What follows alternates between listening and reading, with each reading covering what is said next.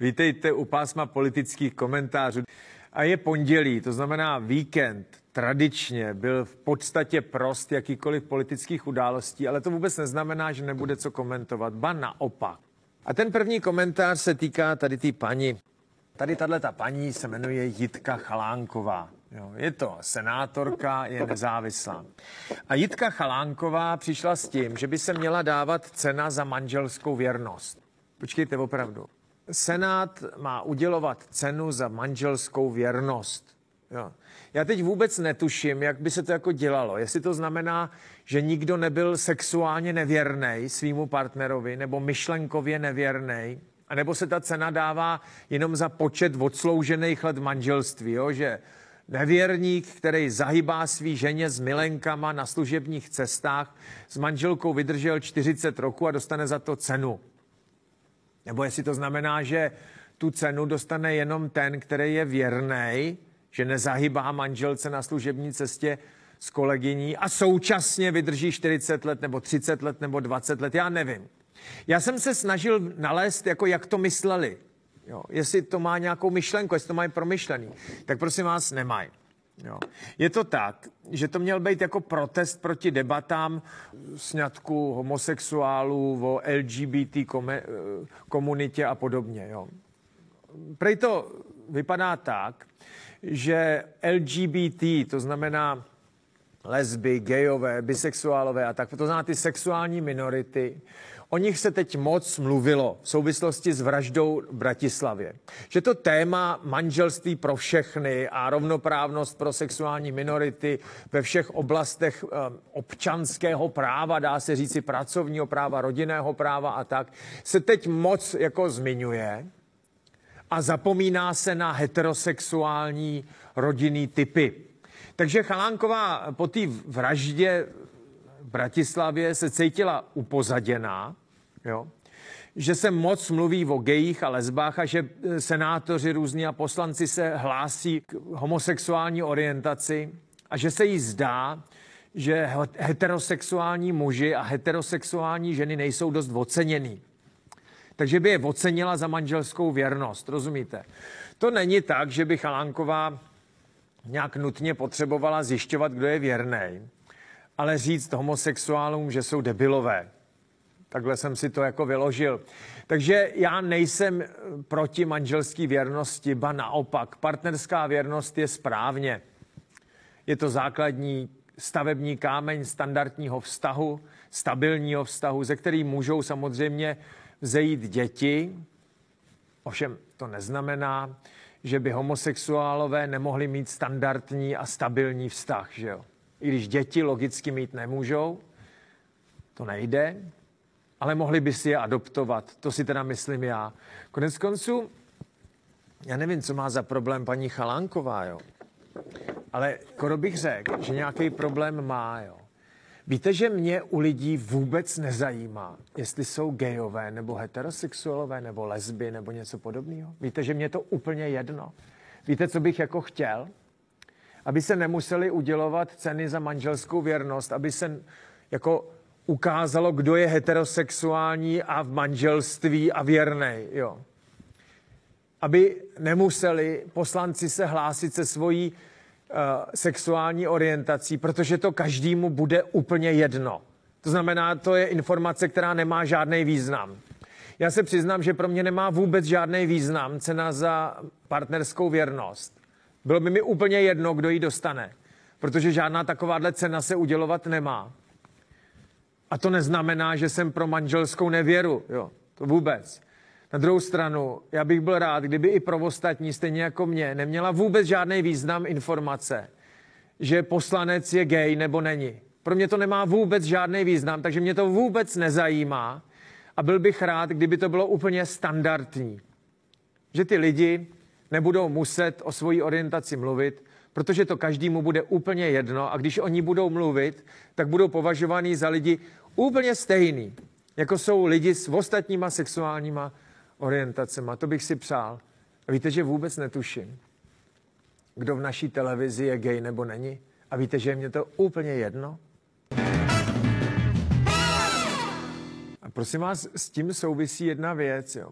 Združení In Justicia vydalo takovou statistiku, eh, jak často a proti komu jsou páchaný zločiny z nenávisti. Jo. Zločiny z nenávisti to není v trestním zákonníku, to ne, ale eh, to jsou zločiny ublížení na zdraví, loupežní přepadení a tak dále a tak dále. Samozřejmě výtržnictví z důvodu nenávisti vůči určitý skupině obyvatel. Samozřejmě, že taková nenávist vůči skupině obyvatel je trestným činem, to je jasný. Ale obvykle se projeví ještě jiným trestným činu, činem, třeba pokus o vraždu, ublížení na zdraví a tak dále.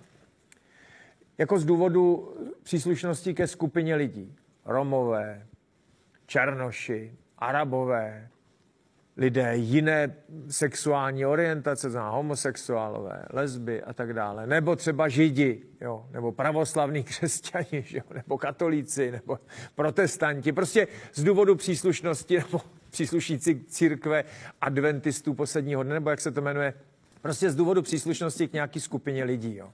A víte, že nejčastějším příčinou, respektive zločinu z nenávisti, respektive nej, nejčastějším objektem zločinu z nenávisti jsou Romové? To takhle je. Ono to dřív bylo docela viditelný. Pamatujete si na uh, příběh popálené Natálky a podobně. Mimochodem, slyšeli jste o ní poslední dobou něco? Ne, je to těž, těžce postižená mladá žena, která je navždy znetvořená jenom proto, že se narodila romským rodičům. Teď už se o tom moc nemluví, protože když se o něčem několik let mluví, tak ono se to samo vyřeší, že jo? No. Eh, to je stejné jako třeba s exekucema. Jak se o tom začalo mluvit, že je hodně dětských exekucí, tak se o tom hodně mluvilo, často mluvilo, rok se o tom mluvilo. A čím více se o tom mluvilo, tím více říkalo, co všechno by se mělo udělat. Mimochodem, víte, jak to, je to s těma dětskými exekucemi? Nestalo se vůbec nic. Jo?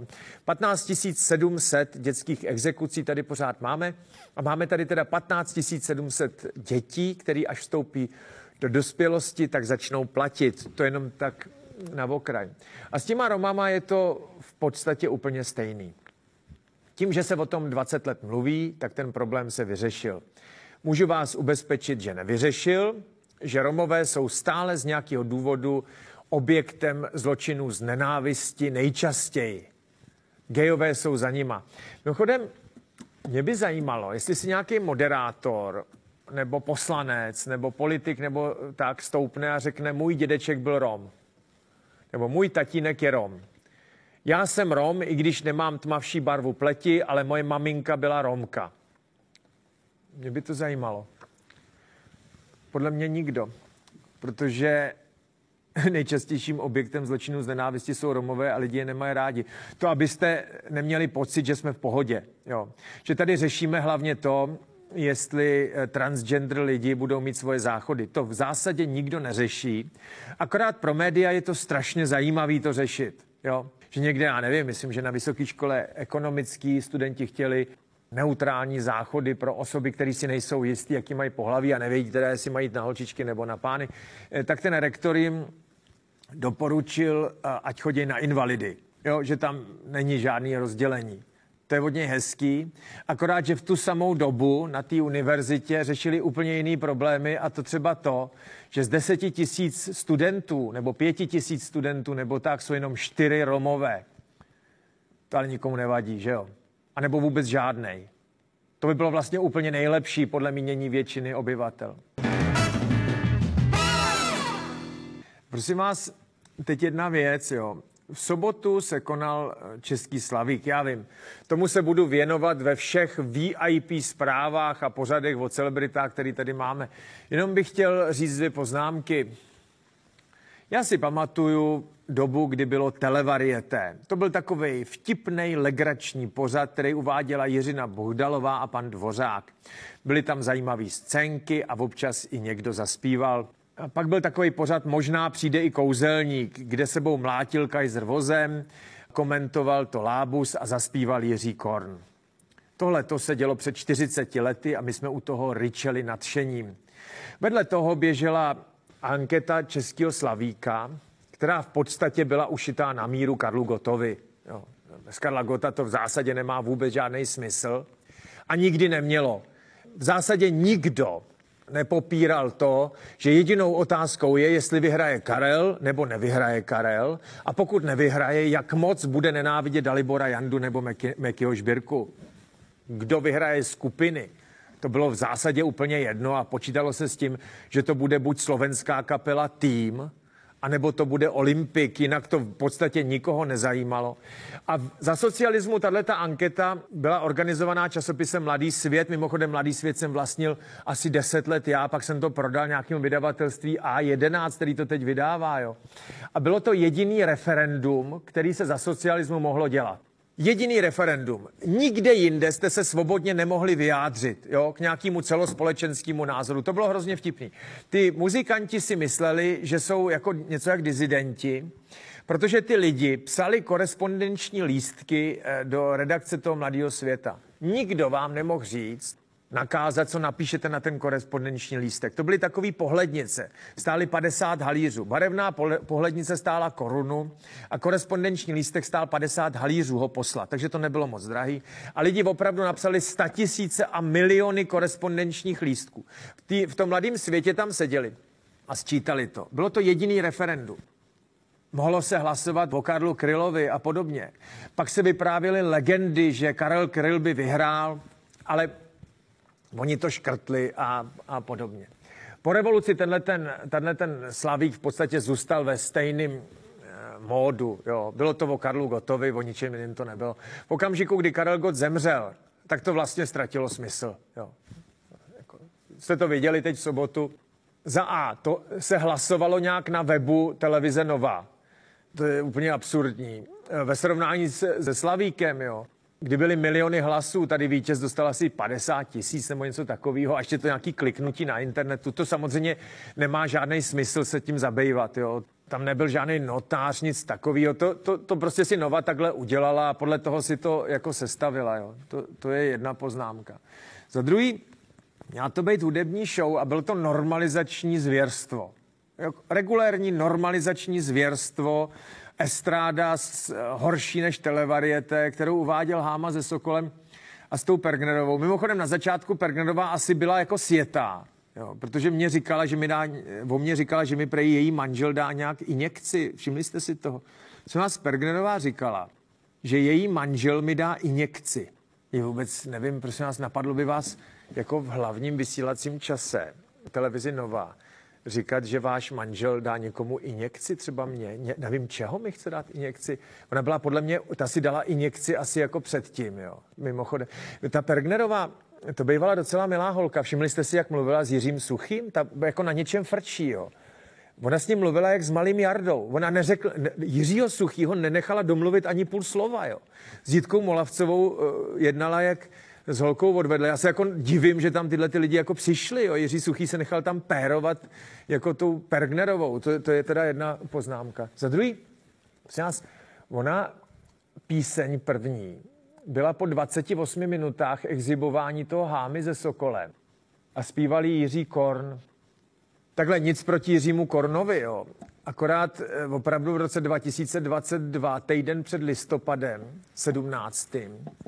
17. listopadu bude teď ve čtvrtek, jo, eh, mít v hlavním vysílacím čase jako normalizační show jako vystřiženou. Nechyběla ani Bohdalová, jo. A mimochodem, ty mladí lidi, který teď poslouchají rap a hip-hop a tak eh, a jdou úplně mimo různý absolonový a bílý a podobný, tak ty to za, na to za A nekoukají a za B nikdo z těch oceněných v této kategorii tam vůbec nepřišel, protože by se mu ostatní smáli. Jo.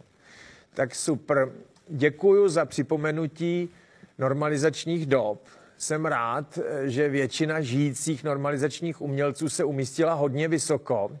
Jsem rád, že každý tři minuty někdo vzpomínal na Karla Gota, eh, na Hanu Zagorovou eh, a jsem rád, že nechyběla Jiřina Bohdalová. Teď prosím vás další nekorektnost. Americe existuje Miss America, což je prostě koncern, obrovská firma, nebo obrovská, prostě velká firma, která pod sebou soustředuje všechny Miss America. Jo, to jsou v různých státech, různé kategorie a tak. A vrcholí to velkým finále v hlavním vysílacím čase a tak. Mimochodem, část té firmy většinu té firmy po nějakou dobu vlastnil Donald Trump. Jo. A teď tam byla jedna z těch soutěží, já nevím přesně která, není to úplně hlavní soutěž, jo, ale spadá to do té firmy Miss America, kterou vyhrála tady ta paní. To je nějaký chlapík, myslím, že kambočského nebo větnamského původu, nevím, prostě azijského původu, který se rozhodl, že se zrovna cítí jako žena. Jo, a přihlásil se do soutěže Miss. Podívejte, tady s ostatníma, s těma účastnicema, eh, to vypadalo asi takhle. A teď ta porota měla děsivý, děsivý noci. Jo, oni věděli, že tenhle ten chlapík se tam přihlásil. Prohlásil, že zrovna se cítí jako žena. Takže je žena. Jo, to je ten for, jo. Třeba transgender sportovkyně soutěží se sportovkyněma, i když ho mají, chápete? Jo? Oni ho mají, akorát, že se necítí jako muž, i když ho mají. Takže jsou ženy a v Americe je musí pustit do soutěže s ženskýma. Logicky ty ženský s nima prohrajou, protože jsou slabší, protože ho nemají. Rozumíte? Tak tenhle ten chlápek ho má, zrovna ten den se cítil jako žena a přihlásil se do soutěže Miss. Američani to vyřešili takhle. Kdyby ho vyloučili za to, že ho má, jo, tak by mohli být obviněni z nesnášenlivosti vůči jako transgender osobám. Tak to si řekli, že to ne, že to, to nebudou riskovat. Tak ho pustili do té soutěže Miss. Jako na první pohled je, má nadváhu a je hnusnej, nebo hnusná, nebo tak. Ne, ne hnusná, ale jako hnusnej, nebo prostě není pěkný ve srovnání s těma ostatníma s účastnicema. Prosím nás, když je soutěž Miss, jo, a přihlásí se tam takovýhle chlápek, který tvrdí, že je, že je žena, tak můžete říct, že je hnusnej. Bo hnusná. Jo. Když by se ucházela o zaměstnání, no tak to tam nepatří, protože je úplně jedno, jak vypadá, chápete? Ale vzhledem k tomu, že se přihlásila do soutěže Miss, což je nejkrásnější žena, tak říkám, že je hnusnej nebo hnusná. A ty porodci to vykoumali tím, že je prej nejhezčí. Není. Je hnusnej. A existují jenom dvě pohlaví, ne 54 a tohle není žádná ženská. To kdybyste měli pocit, že jsem byl strašně ostrý na tu chalánkovou, to jsem byl. Akorát tenhle ten chlap je hnusnej a není ženská. Já jsem na začátku říkal, že o víkendu nejsou žádné politické události. Nejsou politické události, kromě Václava Moravce. V neděli v poledne Václav Moravec uveřejní průzkum agentury Kantar. Jo, to si česká televize objednává a uveřejní to v neděli v poledne. Kantar je dobrá agentura a máte k obědu dobrou chuť, jestli právě obědváte dávku politický nálože. Eh, teď ten průzkum agentury Kantar podle Moravce vypadá tak, že vede hnutí ANO a má jenom 26,5%. Za ním je ODS, který má 21,5 a pak jsou taky Piráti, SPD a starostové, který by se do té e, sněmovny dostali. TOP 09 by tam prolezla taky a jiný už by tam neprolezli. Co to znamená? Neznamená to vůbec nic. Vyjma jedné otázky. Podívejte, Babiš se rozhodl kandidovat na prezidenta. Ono tam může být jedna zajímavá souvislost. Ty data byly sbírány tak na hraně okolo toho oznámení Babiše na prezidenta, spíše těsně předtím, takže to znamenat něco může a nemusí. Osobně si myslím, že jestli Babiš bude prezidentem jo, a hnutí ANO bude bez Babiše, tak to pro hnutí ANO nebude moc dobrý. Bude to znamenat, že lidi uvidí ty kandidáty bez Babiše, a budou si říkat, no ale on pan předseda už tam není. On je na úzdě neudrží. A oni vypadají jako diletanti, tak je moc volit nebudeme. Řekl bych, že zajímavější průzkum bude ke konci listopadu, protože ten bude obsahovat už názory lidí na to, že Babiš bude kandidovat na prezidenta. Já si myslím, že to hnutí ano bude klesat, jo. Že, že bude klesat, protože hnutí ano bez Babiše dříve nebo později neskončí dobře. Mimochodem, je to stejný, jako mají republikáni s Trumpem. Trump vítězí ve průzkumech prezidentských, byl taky prezidentem, ale navrhuje do vedoucích funkcí jednoho diletanta vedle druhého. Ty diletanti mají jednu zajímavou vlastnost. Všichni tvrdějí, že Donald Trump je nejlepší.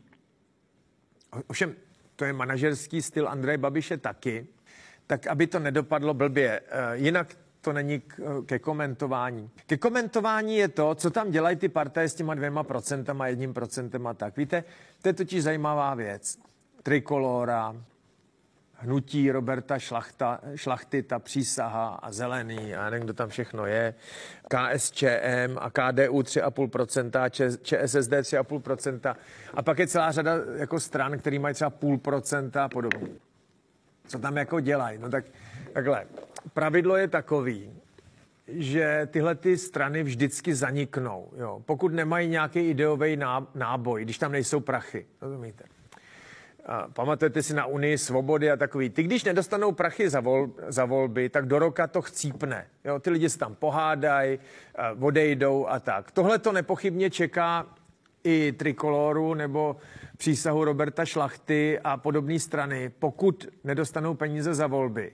Teď je mají, to znamená, oni je ještě budou eh, mít až do konce tohohle volebního období, kromě té trikolory. Jo ale Trikolora dříve nebo později se stejně spojí s SPD, to je jasný, že jo. Jako naprosto pochopitelný. Buď budou dělat koalice, nebo si dávaj, dávat jako kandidáty k SPD. Sami podle mě už do voleb nikdy nepůjdou. A to je začátek jejich konce. Ty pohltí SPD. Tomio Okamura už je v pozici lovce, který jenom čeká, kdy začne cítit krev jo, a půjde po nich. Nutí Roberta Šlachty vydrží do konce tohohle volebního období. Pokud neuspěje, a nebudou tam peníze, tak zanikne taky. Jediný, který vždycky vydrže, je ČSSD a zelený z nějakého důvodu a lidovci. Ty, když se ocitnou mimo poslaneckou sněmovnu, tak z nějakého důvodu držej, pane si myslej, že jsou nositele nějakých myšlenek. U lidovců a ČSSD přesně nevím, kterých teda. U zelených si dovedu představit, že to je něco s ekologií, to bych jako chápal, ale u lidovců a ČSSD nevím, kromě názvu.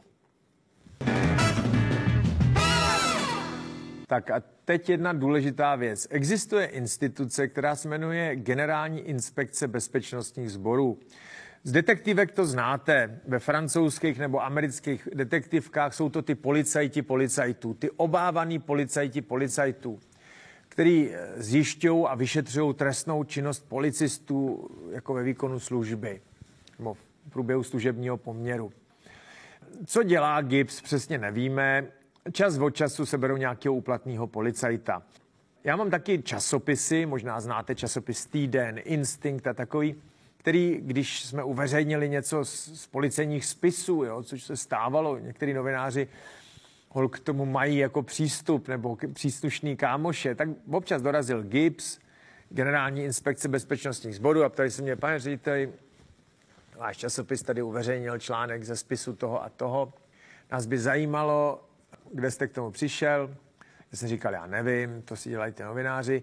Pravděpodobně nám to někdo přines. A kdo to přines, to nevíme. On se nepředstavil, dal nám obálku a šel pryč. Kde ta obálka je, nevím, volí snědli. Tak vám děkujeme a nashledanou. A už jsme o nich nikdy neslyšeli. Já měl o, Gipsu takovou jako zkreslenou představu, že jsou to úplní pitomci. Jo, protože jsem s nima měl tuhle tu zkušenost, kdy tam prostě přišli dva úředníci, kteří se mě potřebovali přeptat, kde jsem vzal obálku, já jsem jim řekl, že nevím a oni zase šli domů. Jo. Myslel jsem si, že jsou to volové. Teď už si to nemyslím, protože vydali zprávu o tom, že zjistili, že policajti, který se snaží vypadat jako American cops, jo, jako ty americký fízlové s těma svalama, v Kalifornii na sluníčku, jo, že mají modrou košili s krátkým rukávem a potom se jim rysují vypracované svaly a žíly, že každému zločinci jde hlava kolem. Můžou třeba vypadat jako Arnold Schwarzenegger, jo, nebo takhle. Tak zjistili, že takový policajti u nás jsou.